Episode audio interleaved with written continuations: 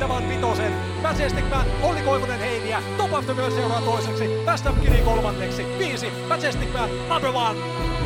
Neljä Huisiemo toisella, Mauritso vastaa, Mauritso, Mauritso vie voiton, Huisiemo kakkonen, voittajana kolme, Mauritso, Holopainen, Suuronen.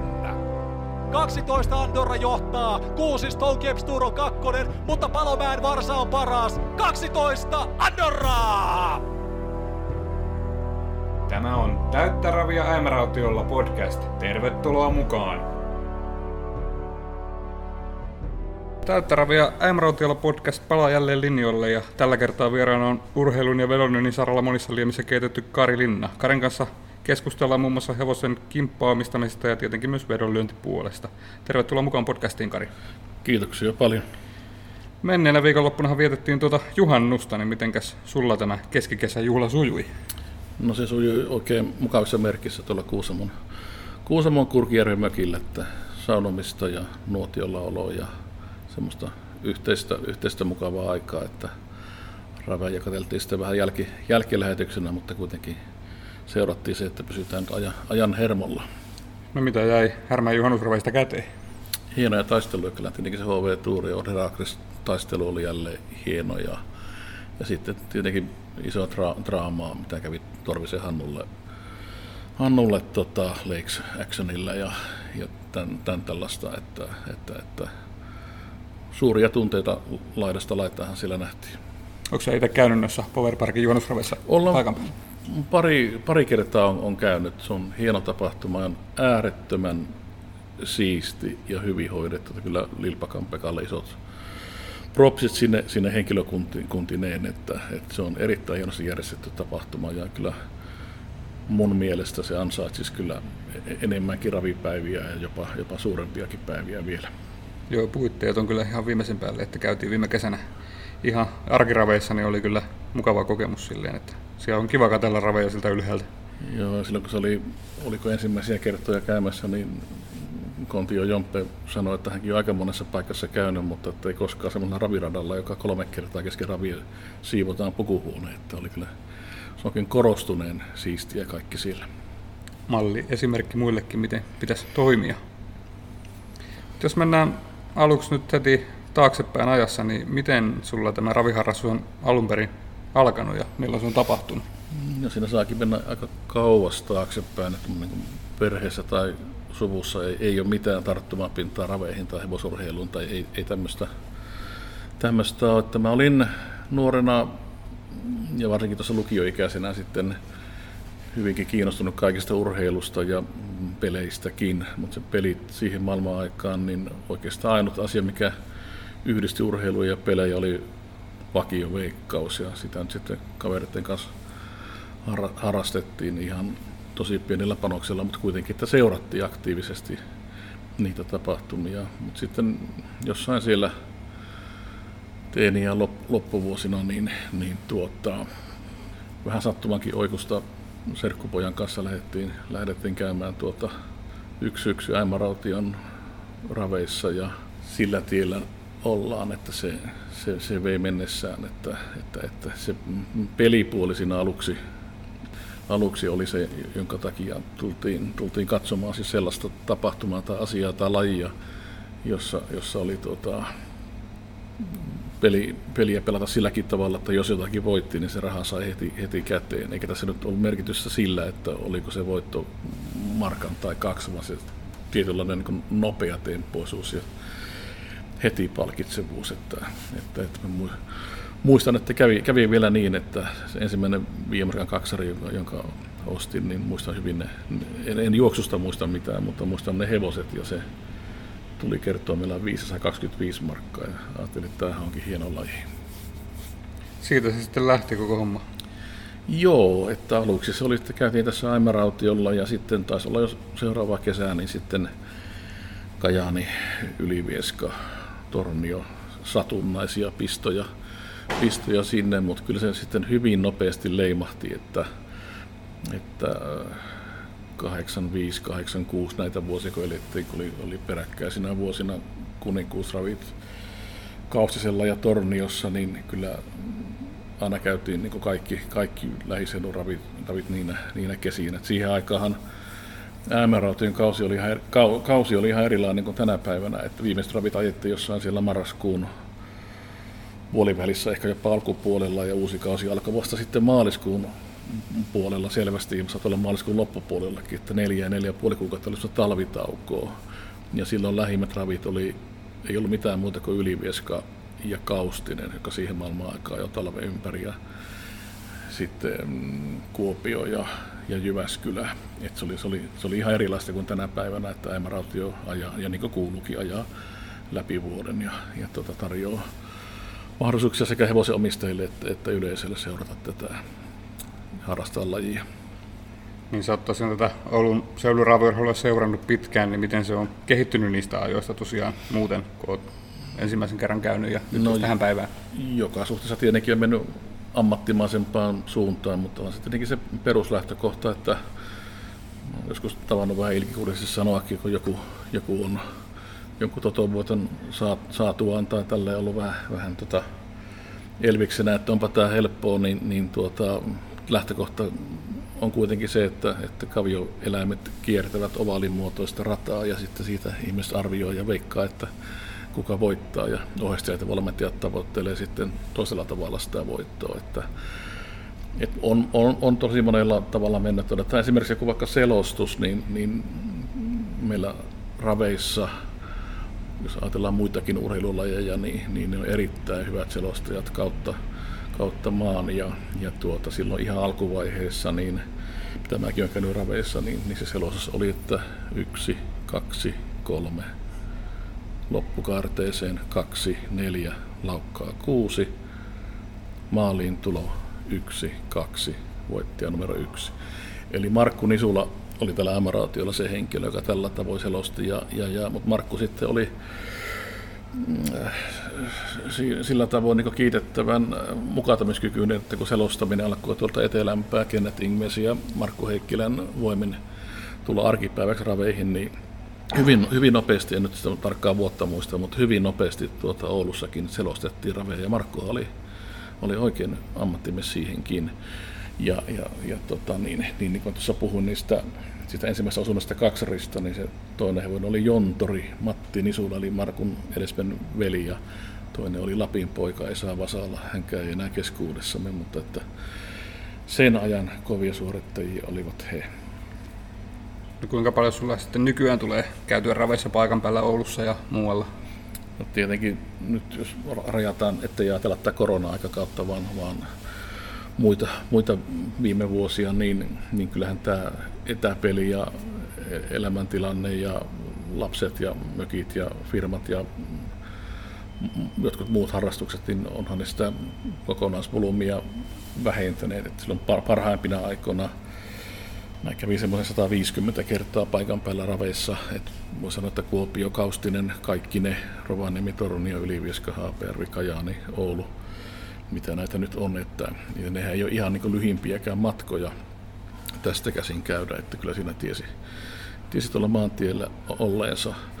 Et nykypäivänä mä käyn melkein kaikki Oulun ravit ja sitten tietyt suurravit. Sant Michel mulle on semmoinen rakas asia, mistä mä halunnut pitää kiinni. Mä oon 85 vuodesta asti käynyt kaikki, kaikki ja nyt tämän kesän osalta kävi niin, että se lähisukulaista oli järjestämässä yhtä juhlapäivää päivää sille viikonvaihteelle, niin, niin, niin kun kuulivat, kuulivat tästä, niin sitten kiilisi ja siirsivät sen, sen muualle. Että, että, että, tai sanotaanko näin, että olen vähän otettu siitä, että he selvästi halusivat, että minäkin olen paikalla, että, että, että ei, ei laita mua niin tosi vaikeeseen valinnan paikkaa, mutta se on niin hieno tapahtuma, että mä tykkään, tykkään siellä käydä. Ja, ja tota, mutta sitten muuten ehkä määrittää, että missä omia porukkahevosia juoksee ja, ja, ja tota, niin, niin, niin, tai pystykö kombinoimaan tai yhdistää johonkin, johonkin muihin, muihin reissuihin. Että vähentynyt on, mutta kyllä mä pyrin ajan hermolla edelleen, edelleenkin olemaan. Tosiaan kun mainitsit näistä kimppahevosista äsken, niin mm, sähän on tosi aktiivinen näiden kimppujen suhteen ja on tullut menestystä isoja kisojakin myöten, niin minkälainen historia sulla on, että mistä tämä kaikki alkoi? No se alkaa jo tuolta jostain 90-luvun alkupuolelta, että Et meillä Markku Niemisen kanssa meillä on hyvä yhteistyö ollut ihan kaikkea. Tänäkin päivänä hänellä on hetkinen kolme neljä hevosta, kun on meiltä, me, meidän porukalla treenissä, mutta ensimmäinen oli semmoinen kuin Ala Birdland, niin semmoinen kimppahevonen, jonka osaomistaja mä olin, mutta mä olin sen suhteen ihan semmoinen takarivin taavi, että en, niin kun oli, olin vaan porukassa mukana, mutta en puuttunut yhtään mihinkään. Ja kun se hevonen sitten, oliko se nyt niin, että se oli tuon no, Lappeenrannan tämä Villimiehen tammakilpailun neljäs vai viides finaalissa, niin se tuntui tosi kovalta saavutukselta, ja tietenkin olikin. olikin, olikin. Ja, ja, mutta sitten oli vähän, vähän siinä semmoista väliä, mutta sitten tuon mun edelleenkin toiminnassa olevan tuon firman, tuon voittolinjan kautta kävi niin, että muutamat kanta-asiakkaat rupesivat ehdottaa, että eikö voisi laittaa yhteinen porukka hevonen. Ja, ja sitten hankittiin aluksi semmoisia, sanotaanko start, starttareita, ja, ja, mutta pikkuhiljaa niin kun ruokahalu kasvoi, kasvoi syödessä ja tuli niin luottamus ja luotto sitä kohtaan, että hetkinen, että mä ehkä voisin olla ihan, ihan tuota, aika hyväkin tässä, että minkä tyyppistä hevosta kannattaa hankkia ja keneltä ja mistä ja mihin hintaan ja millä, millä, millä tavoitteilla. Tämä on aika laaja kysymys, että miten sä nyt haluat tähän sitten, sitten vastattava, mutta voisi niin kuin ehkä se, että missä se sitten niin kuin lähti sille, sille niin ihan niin menestykseen johtaneelle tasolle tuota, mikä se alku, alkusysäys oli, niin, niin tota, mulla oli ja tänäkin päivänä erittäin hyvä ystävä ja, ja, ja asiakaskin semmoinen Arto Kirjavainen tuolta Mäntsälän läheltä. Ja me oltiin katsomassa Finlandia raveja yhtenä keväänä ja, ja tuota, sen kevään kolmenvuotistähti oli Madison Hall, joka oli suursuosikki, onko se Seppele ajota, mikä se on se Finlandia kolmenvuotislähtö ja tämä AK sanoi mulle siinä, kun katsottiin, kun ne verrytteli, että miksei meillä ole tollasta hevosta. Ja mä kysyin, että onko tosissaan, se sanoi, että on. No siinä kävi niin, että Madison Hall ei muistaakseni edes voittanut, vaan sen lähdön voitti muuan Passionate Kemp. Ja tuota, niin, niin, niin.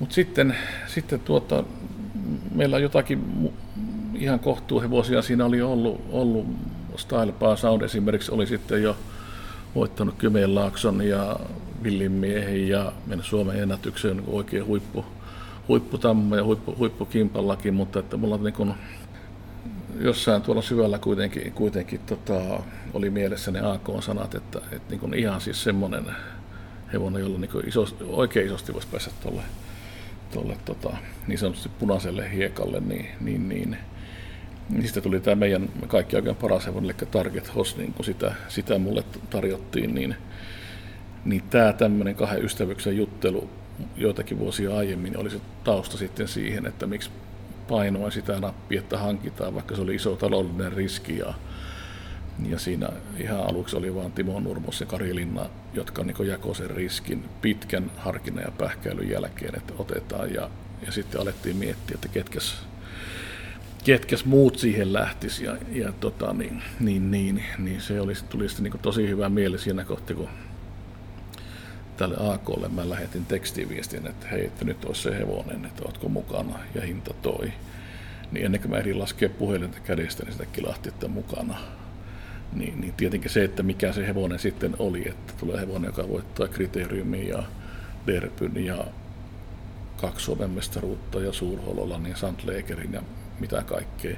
Niin eihän semmoista voinut kukaan, kukaan aavistaakaan, mutta että se on tuonut semmoisia muistikuvia ja asioita ja kokemuksia ja tunnetiloja, että, että, että, että niitä, niitä ei millään, millään rahalla saa. Ja mä oon niin tavannutkin sanoa niin kaikille hevosomistajille, että kun on se voitto tai menestyminen tai hyvä sijoitus tai hyvä suoritus tulee, että kannattaa niistä, niistä tuota, hetkistä nauttia. Ja mä vielä palaan tähän AK, tähän Arto Kirjavaiseen. Hän on, hän on hieno ihminen, mutta hänellä on ollut hyvin, sanotaanko suoraan karu, karu nuoruus, niin tuota, häneltä on monta, monta asiaa ja mukavaa rakasta juttua viety, viety pois, mutta kerran sitten myöhäisillan tulilla tuolla reissussa, kun oltiin, kun milloin miehet on sitten herkin millään, niin hän sanoi, että nyt Kari, että tämän jutun takia hänellä on nyt semmoisia muistoja, että niitä ei kukaan ota koskaan pois. Niin siinä oli kummallakin tippa silmässä. Tämä on varmaan se syy, mikä takia ihmisten kannattaa lähteä kimppa-omistamiseen mukaan, että se tarjoaa paljon. Kyllä, parhaimmillaan tarjoaa ja, ja, ja et, et kulut jaetaan ja sulut kerrotaan, että se ton mukaan, ton mukaan menee. Et se on vaan aika tärkeä se porukka, että jos vaan se pystyy niin kun olemaan semmoinen porukka, että on sama henkinen ja kutakuinkin samat arvot ja elämäntilannekin tietyllä tavalla samanlainen, että ei, ei eikä tietenkään missään nimessä saa muutenkaan olla niin, että on jollakin viimeiset, viimeiset rahat pelissä, mutta että semmoinen, semmoinen tilanne, että kutakuinkin samat lähtökohdat niillä ihmisillä ja, ja ymmärrys siitä, että tavoitellaan samoja, samoja asioita, että, että jos joku on tyytyväinen siihen, että, että voitetaan iltaraveissa ja toinen haluaa voittaa Elite niin ne ei ihan heti kohtaa nämä asiat. Loppupeleissähän kimppaamistamisessa varmaan on just tärkeintä, että pääsee edessä hevonen starttiin. Sen pitäisi riittää jo monelle, että pääsee seuraamaan ja jännittämään. Kyllä, ja sitten, sitten tota, ja sekin on vielä jännä, jännä juttu, että, että vaikka ne harjoituksessa treenassa tai varsana menee, menee miten tai puhutaan niin tai noin tai hiittaa, niin vasta ne kilpailut näyttää, että minkälainen se, minkälainen se oike, oikeasti on se hevonen. Että, että, että, ja siksi niin just tämä aika, mitä nyt eletään, ja, ja tämä varsinkin aiempi kevät, niin kun ne tulee ne uudet varsat radoille, niin, niin, niin tota, jos sattuu semmoisessa varsassa olemaan porukassa mukana, joka siinä heti todistaa sen, että tämä on ikäluokka hevonen, niin se on niin semmoinen iso, iso juttu, että, että tota, koska niitä ikäluokkakilpailuja on paljon ja niissä on isot palkinnot, niin siinä on niin mahdollisuus saada kokea niitä isoja, isoja menestyksiä. Että siksi ne on niin tärkeä, tärkeitä asioita nämä, jos, jos tavoitellaan isojen kilpailujen voittoa. Sä mainittit tuosta kimppaporukasta, että se on tärkeää, että minkälainen se on. Niin onko sulla itsellä se kiinteä kokoonpano vai miten paljon sulla muuttuu ne? No puolikiinteä, että Petteri Vanhanen, mun, mun tota, yhtiökumppani, kenen kanssa meillä on, on ihan firma näitä hevosia varten, niin hän, hän on kaikissa, missä, missä minäkin. Ja, ja, tota, ja sitten on muutama, muutama muu, kolme, neljä muuta, jotka on melkein kaikissa, mutta sitten meidän kimpat on semmoisia, sanotaan viidestä, kahdeksan, ehkä joskus kymmenen, niin ehkä se toinen puolikas tai yksi kolmannes niin jonkun, jonkun verran vähän vaihtelee. Ja sitten tietenkin saattaa olla semmoisia tilanteita, että joskus lähtee hevoseen mukaan, jossa on jo valmis kimppa, niin sittenhän siihen ei voi itse vaikuttaa tai määrittää, että ketä ne, ketä, ketä ne muut on. Mutta tarkoitan nyt tässä nyt sitä tilannetta, että jos tehdään, hankitaan hevonen ja lähdetään niin nollatilanteesta sitä asiaa miettimään, niin, niin se on, on hyvä, että se on, on tota, se kimppa, kimppa semmoinen hyvä, hyvä henkinen. Mutta ei sitäkään välttämättä sitten tiedä, tiedä tota, että, että, että vasta oikeastaan sit siinä kohti, jos menee oikein huonosti tai oikein hyvin, niin ne on ne kohdat, missä mitataan se hevosen omistajuuden, niin kuin, minkälaista se on. Et, et, että tota, jos menee, eka hevonen menee oikein tosi hyvin, niin siitä voi kyllä saada vähän, vähän vääränkin kuvan. Ja, tota, ja se taas, jos oikein, oikein vastustaa, niin siitä voi saada siitäkin sen väärän kuvan. Että, Timo Nurmosen tämä on sanonut, että siinä se hevosen omistaja mitataan, että, että, että se voittaa oikein isoa tai sitten, sitten vastustaa. Että miten, siihen, miten se ottaa vastaan ja käsittelee, miten siihen, siihen reagoi. Tämä voi olla vaikea kysymys, mutta kuinka paljon sulla on kaikkiaan ollut näitä kimppahevosia? No onkin silleen vaikea kysymys, kun en ole koskaan, koskaan laskenut, mutta tota, Mä en koskaan omistanut kokonaista yhtä hevosta, että enimmillään puolikkaan. Että, että tota, että meillä on ollut semmoisia, niin kuin mä sanoin, 5-10 hengen porukoita, että, että, että nyt on ehkä kymmenkunta, niin kyllä pahimmillaan tai parhaimmillaan on, on, on, on varmaan ainakin 15-20.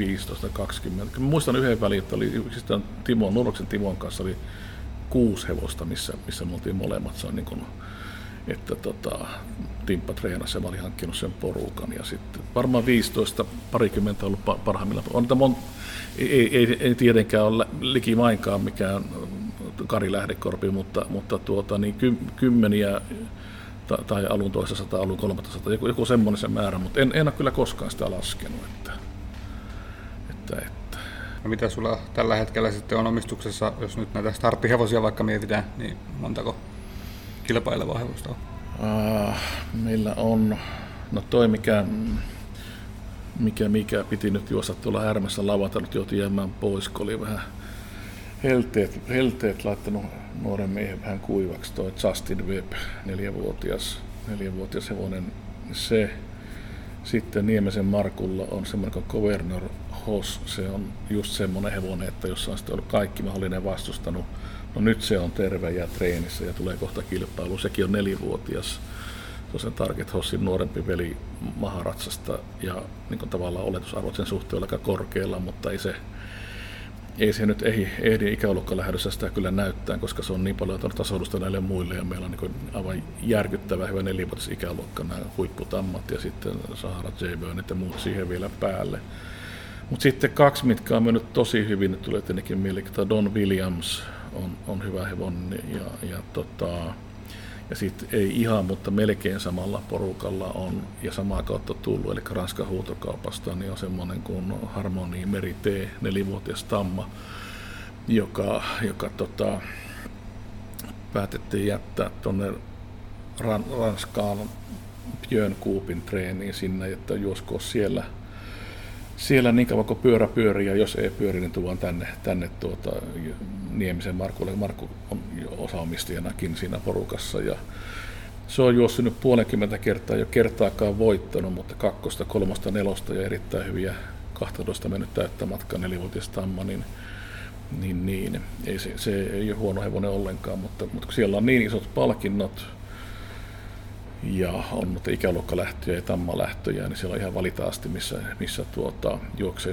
pyörä yhtään pyörii, ja kun tuolla nyt näkyy pyörivän, ja, niin, niin se ainakin toiseksi on, on siellä, että Björn Kuupin filiaalissa se siellä, siellä on, ja välillä Björn ajasta itse, ja välillä sitten hän, hänen käyttämät ranskalaiset tuota, nämä lainakuskit. Niin miten sulla nämä valmentajat yleensä valikoituu sitten? Tämä Niemisellä on paljon ollut hevosia, ja onko sulla muita semmoisia luottotreenareita? Öö, No siis Timo Nurmos on, on, on ollut yksi sellainen, nyt juuri tällä hetkellä Timon kanssa ei, ei ole mitään, mutta ei ole mitään syytä, miksei, miksei voisi olla. Ja Markku Nieminen on, on ollut tosi paljon ollut pakpokoa, pretpokoa, mitä, mitä tuota, ainakin on. Ja sitten on ollut semmoisia hevosia, jotka ei ole pärjännyt, on ollut, ollut Markulla. Ja Antti Ojanperä on tällä hetkellä merkittävässä roolissa, että meillä oli Antilla, Antilla tuota, tämä Suomen hevonen Larsman, mistä odotettiin aika paljon, mutta nyt sitten se loukkasi itse sen verran, että me päätettiin myydä se tuonne pohjoiseen ja, ja tuota, niin, niin, niin, Antilla on ollut, ollut tota, toi, useampia hevosia, mutta niistä on sitten hiljalleen luovuttu. Ypä ja Here I Am ja, ja toi, toi, mikä se toinenkaan, mikä meni oli, ja niitä haluat tämmöinen esimerkiksi, että, että, että Matti Soronen, kun, kun tuota, piti vielä tallia, Matilla on ollut paljon hevosia. Sanda Spirit voitti monta, monta tuota, isoa lähtöä. Sitten oli toi Star Allentown, oli, voitti muun muassa Mikkelissä kultadivisioonan.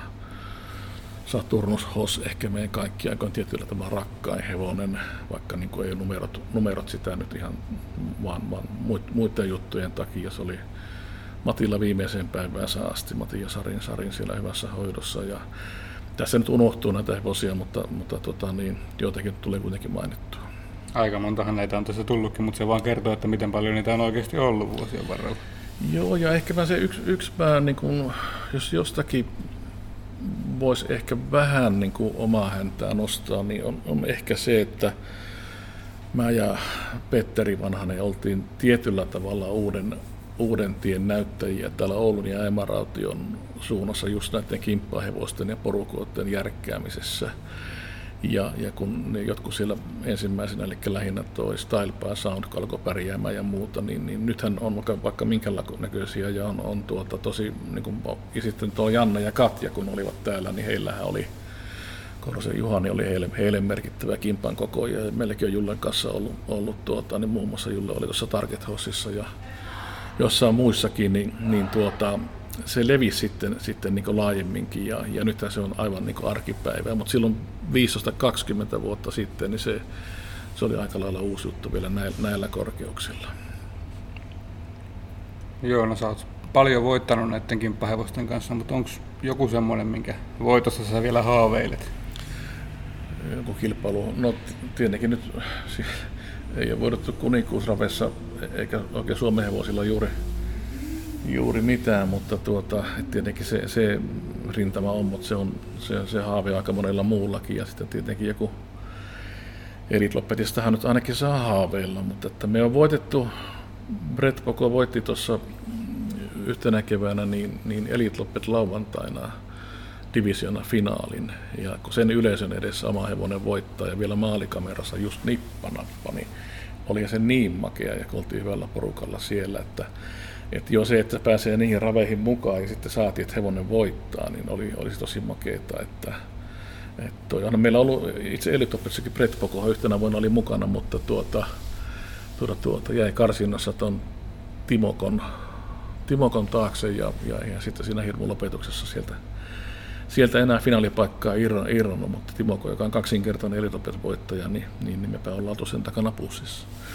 Että Moilanen nauroi sitä, että Harva pystyy siihen. Meritti sekin. Niin, niin, niin mutta ei, ei, tarvitse, ei tarvitse taas niin jossittelua tai käninää, ei, ei mitään sellaista. Että se oli, että sitä ei ehkä silloin niin tajunnut, kun itse oli siellä paikan päällä, paikan päällä mutta että, tota, niin, niin, niin, on se kova juttu se, että, että, että ja sitten oikein, oikein suurista kilpailusta, niin, niin tota, missä kanssa oltiin finaalissa, mutta missä sitten jäätiin niukasti niin kuin menestyksen ulkopuolelle, niin toi Target voitti Tampereella tuon UETn karsinnan. Ja, ja tota, vähän haaveiltiin, että voisi Mahratsan jälkeen toinen olla finaalissa, mutta se juoksu meni sitten siinä oli ranskalaisia yllätyselementtejä mukana, mukana siinä lähdössä. Se juoksu meni sitten sillä tavalla epäsuotuisasti, että Maharatsa meni menoa ja, ja tuota, niin, niin. ei tullut pärjäystä siinä, mutta kuitenkin, että UET-karsinnan voitto, niin sekin on arvostettava saavutus. Joo, mennäänpä sitten sinne vedonlyöntipuolelle, eli vastaa tästä analyysipalvelun voittollinen toiminnasta, niin kerro, mikä on voittollinen ja minkälainen sen historia on? Historia menee tuonne 80-luvun ihan, ihan loppu, loppua aikoihin, olikohan vuoden päivät firma ollut toiminnassa, kun mä, mä menin siihen ihan, ihan tota työntekijäksi ja, ja tota noin niin, ja oli muutaman vuoden siinä, siinä tota, siis aivan vihjaajana, jotakin muutakin kyllä tousin, mutta kuitenkin koko, tai täys, täysvaltaisesti vastasin sen aikaisesti niin kuin puolen Suomen vihjeistä, ja, ja tuota, mutta sitten siinä 93 vai 4, kun alkoi pitkä veto, niin mä hyppäsin sitten sille, sille puolelle ja se, se tota, olikin aivan hirmu suosittu asiaa silloin ja, ja tota, me ehkä osattiin oikealla tavalla tota, niin, niin, niin oikeastaan naru, naruista vetää, että se oli, se oli niin sanotusti hyvä, hyvä homma siihen maailman aikaa. Mutta monesta eri syystä, syystä tota, 90-luvun loppu, loppupuolella sitten kävi niin, että mä ostin, ostin voittolinjan liiketoiminnan ja on sitä siis nyt reilun 20 vuotta pyörittänyt välillä eri kokoonpanoilla, välillä tehden itse kaiken, välillä on niin sanottu analyysi ostettu ulkopuolelta tai ollut työntekijöitä ja, ja näin päin pois. Ja, ja, ja mutta että pitkä historia on mulla ja tällä, tällä firmalla, että, että tota, niin, Jorman vuoksi mä aikanaan sen perusti, perusti ja mä olin aluksi hänellä, hänellä siis töissä vajaan kymmenkunta vuotta ja sitten häneltä sen liiketoiminnan ostin silloin 98 vuonna. Ja, ja, ja siitä asti on sitten niin sitä, sitä hommaa tehnyt tai sanotaan sitäkin hommaa, muutakin, mutta se on ollut semmoinen tiety, tietynlainen leipäjävoi. Tässä nyt on varmaan kuuntelijoita enemmän just tätä ravipelaajaporukkaa, niin otetaanpa siihen kiinni, että miten sä valmistaudut yksittäisiin raveihin pelimielessä, että mitä kaikkea sulla kuuluu taustatyöhön, jos otetaan erilaiset esimerkit, että on toisena vaikka tämmöiset, nyt tänään illalla on ravit, tavalliset iltaravit ja sitten isommat kotimaiset lauantairavit, niin miten sä niihin valmistaudut ja onko niissä jotakin eroa? No se riippuu nyt ihan siis maailman ajasta ja tilanteesta ja elämäntilasta ja kaikesta, kun se on niin pitkään, pitkään että ei, ei suinkaan niin ole, että mä, mä tekisin meillä, meillä tota, kantaisin päävastuuta, olisin aina kantanut päävastuun, vaan esimerkiksi juuri tänä päivänä, kun puhutaan vaikka tämä illa raveja, niin mulla Kimmo Kuusela niminen, niminen mies on ollut mulla parikymmentä vuotta töissä ja, ja hän Suomen raveista vastaa, vastaa tuota, tällä hetkellä ylivoimaisella valtaosalla, mutta on mulla ollut paljon muutakin, muutakin työntekijöitä ja, ja, ja mä oon vaan niin pitänyt huoleen, että ne tiedot, perusprinsiipit ja lähtökohdat ja opit on, on yhdenmukaiset, että me halutaan vihjata tietyllä, analysoida tietyllä tavalla, löytää tietyn tyyppisiä hevosia, jotka meidän havaintojen ja tutkimusten mukaan on sellaisia, mihin, mihin kannattaa rahaa pidemmän päälle sijo, sijoittaa. Mutta että en mä usko, että se mun äh, lähestyminen jonkun tietyn rapitapahtuman niin kuin pelipuolta, se eroaa ehkä sillä tavoin äh, muista alan, sanotko kollegoista ja varsinkin nuoremmista kollegoista, että mä oon aika tarkka siitä, että mihin mä aikani käytän.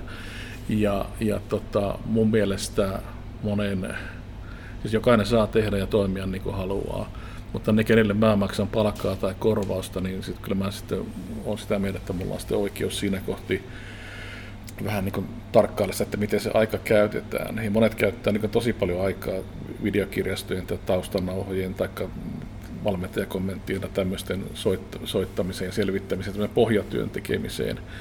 Ja ei siinä mitään, jos, jos on aikaa ja halua ja intoa ja energiaa näin tehdä. Mutta mun mielestä samaan ja jopa parempaan lopputulokseen päästään myöskin toisenlaisia reittejä pitkin.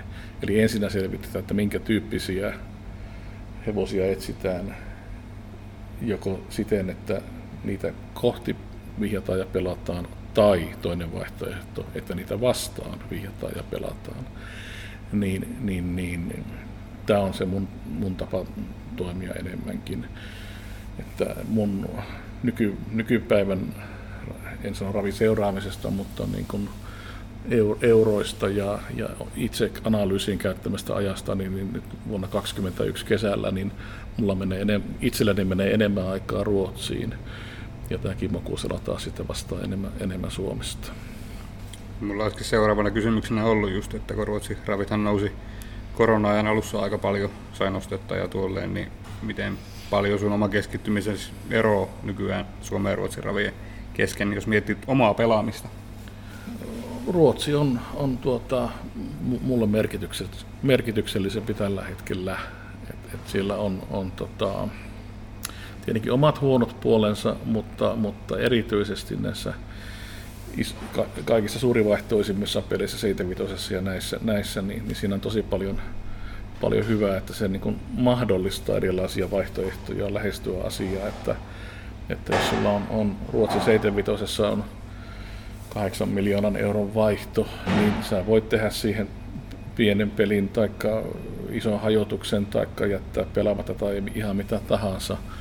Mutta jos sulla on Haapajärven voittajapeli ja siinä vaihto on 600 euroa, niin vaihtoehdot on aika vähissä. Ja tarkoittaa silloin sitä, että sieltä ei kovin hirveänä niin kuin, pysty, pysty näistä Suomen pieninvaihtoisista peleistä, peleistä tänä päivänä irti saamaan. No miten paljon sä sitten löyt vetoa muista lajeista kuin raveista ja onko sulla jotakin semmoisia bravurilajeja, missä sä oot kartalla tai ainakin luulet olevasi hyvin kartalla?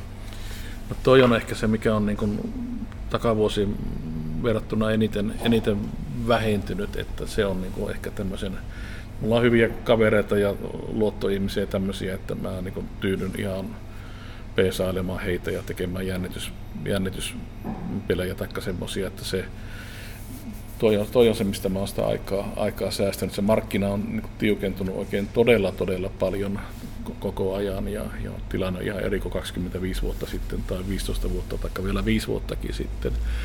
Ja, ja sen tähden mä on, on pyrkinyt tota, oma ajankäyttööni suuntaamaan siten, että, että, että toi ei olisi se, se, se pääjuttu. Se on, jos se tekee ihan satkulle ja tosissaan, niin se sarja tai laji, mitä sä seuraat, se pitää olla niin todella hyvin hallussa.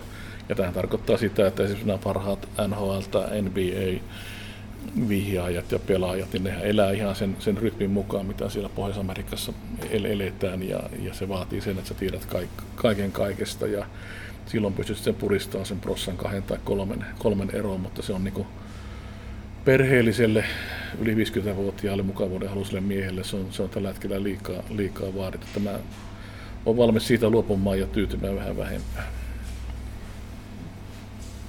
Sulla tosiaan ison siivun vie varmaan ajasta myös nämä Urheilutoimittajien liiton puheenjohtajan tehtävät, niin kerro hiukan, miten päädyit siihen tehtävään ja minkälainen kokemus se on ollut?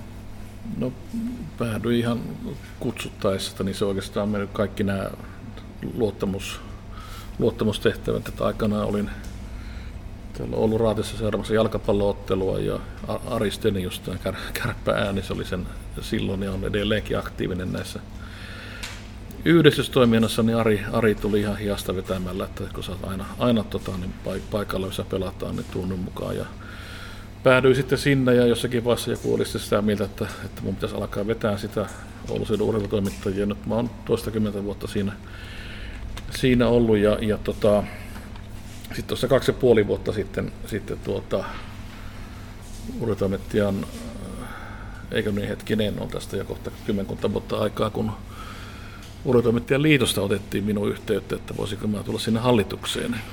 Ja tota, se onkin aika lailla iso eri steppi sitten, kun olla paikalliskerhon vaikkapa puheenjohtaja, kun kuitenkin jäseniä on pitkästi toista tuhatta, niin, niin, niin semmoisessa hallitustyössä. Ja sitten siitä, siitä vielä eri steppi olla sitten koko, koko tota, yhdistyksen puheenjohtaja, että kaikkiin näihin mut on kutsuttu ja niin kun kysytty, että voitko tulla, ja mä kun on sitten huono sanomaan ei, niin tässä sitä nyt ollaan. Että pari vuotta on siinä puheenjohtajan roolissa sitten ollut. Kuinka paljon sä oot itse tehnyt noita urheilutoimittajan töitä ja ootko kirjoittanut raveista vai muista lajeista?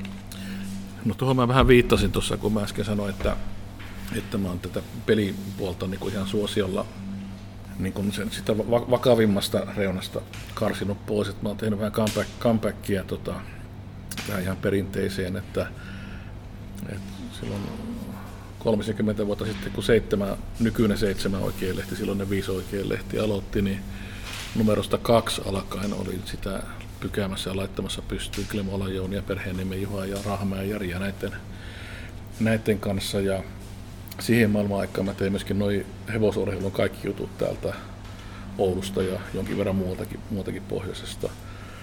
Ja avustin Helsingin Sanomia jonkun verran siihen, siihen maailman aikaan. Ja tota, sitten kun tuli tämä voittolinja 90-luku ja pitkä veto, huuma ja tämä, niin silloin nämä niin lehti ja printti ja nämä oli selvästikin vähemmällä, mutta 2000-luvulle tullessa niin sitten on, on tota, tehnyt monen, monenkinlaista, että nyt tänä päivänä kun puhutaan, no just nytten korona-aikana ollut vähemmällä, mutta kuitenkin mä oon niin Aholan Matti on tällä meidän kulmilla se, joka tekee STTllä jutut, jutut jääkiekosta ja jalkapallosta, mutta silloin kun Matti ei jouda tai muuta, niin, niin mä sitten tuurailen Mattia, että kärppäpelejä ja ase Oulua ja tätä seuraa niin kuin tietenkin sitä kautta, että niistä aina välillä se juttukin, juttukin STTlle tulee raapastua. Helsingin Sanomiin mä kirjoitan kerran viikossa lyhyen, mutta kuitenkin teen semmoisen ravipätkän aina, aina viikonvaihteen kierroksesta. Tai tänä päivänä se ei ole enää pelkkä Helsingin Sanomat, kun nämä lehdet ostelee toisiaan tai sanoma, sanoma osti tuota, niin ainakin satakunnan kanssa ja onko aamulehtikin ja missään kaikessa nyt se saattaa olla se, se juttu, minkä mä sinne Hesariin lähetän. Mutta summa summarum, niin on palannut, palannut vähän enemmän takaisin tänne, sanotaanko tämmöiseen entisvanhaiseen käsitykseen työnteosta. No mitä mieltä sä yleisesti ottaen olet raviurheilun näkyvyydestä kotimaisessa mediakentässä? No tiukkaahan se on, mutta niin se on sama monella, monella lajilla, että, että, että urheilutoimitusten määrä on vähentynyt. Että mä muistan hyvin silloin, kun mä 80-luvulla tein Kalevaan tota, ravipätkän, ei Kalevaan ravipätkän, kun hevosurheilun ravipätkän niin tuota, sen aikainen Kalevan avustaja, edesmennyt Pekka Viitama oli mun hyvä ystävä, niin, niin tota, meillä oli Pekan kanssa semmoinen YYA-sopimus, että kun Pekalla oli aina kamera mukana ollut raveissa ja se nappasi kymmenkunta kuvaa, niin, niin, niin, niitä muita, mitä ei ollut käytetty Kalevassa, niin mulla oli oikeus käyttää sitten seuraavassa hevosurheilussa. Mutta se vaati sen, että mä aina Kalevasta menin hakemaan sen filmirullan ja lähetin sen pikapostilla Juhani Länsiluodolle hevosurheiluun ja sieltä oli sitten kuva seuraavana keskiviikkona. Niin, niin tota, siihen maailman aikaan Kalevassa oli 11 miestä ur, tai henkilöurheilussa töissä ja tänä päivänä on neljä.